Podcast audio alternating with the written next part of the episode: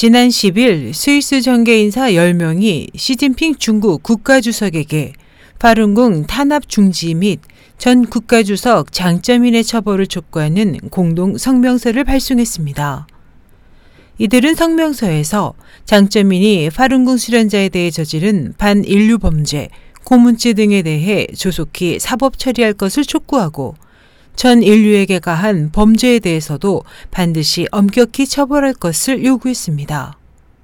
이들은 또 성명서에서 우리의 호소는 마땅한 것이며 역사는 우리가 현재 이런 범죄를 정시하고 있음을 증명할 것이라면서 용서받을 수 없는 장점인의 각종 만행은 반드시 법에 따라 엄격히 처벌받아야 한다고 주장했습니다.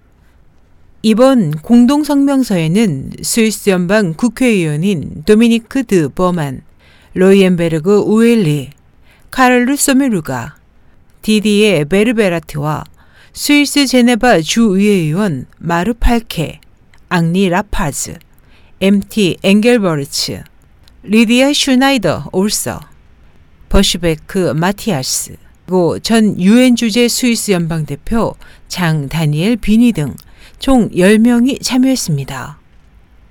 현재 중국에서는 파룬궁 수련자들이 장점인 전 주석을 반인류 범죄, 고문죄 등으로 중국 최고 검찰원과 최고 법원에 집단 고소하고 있습니다.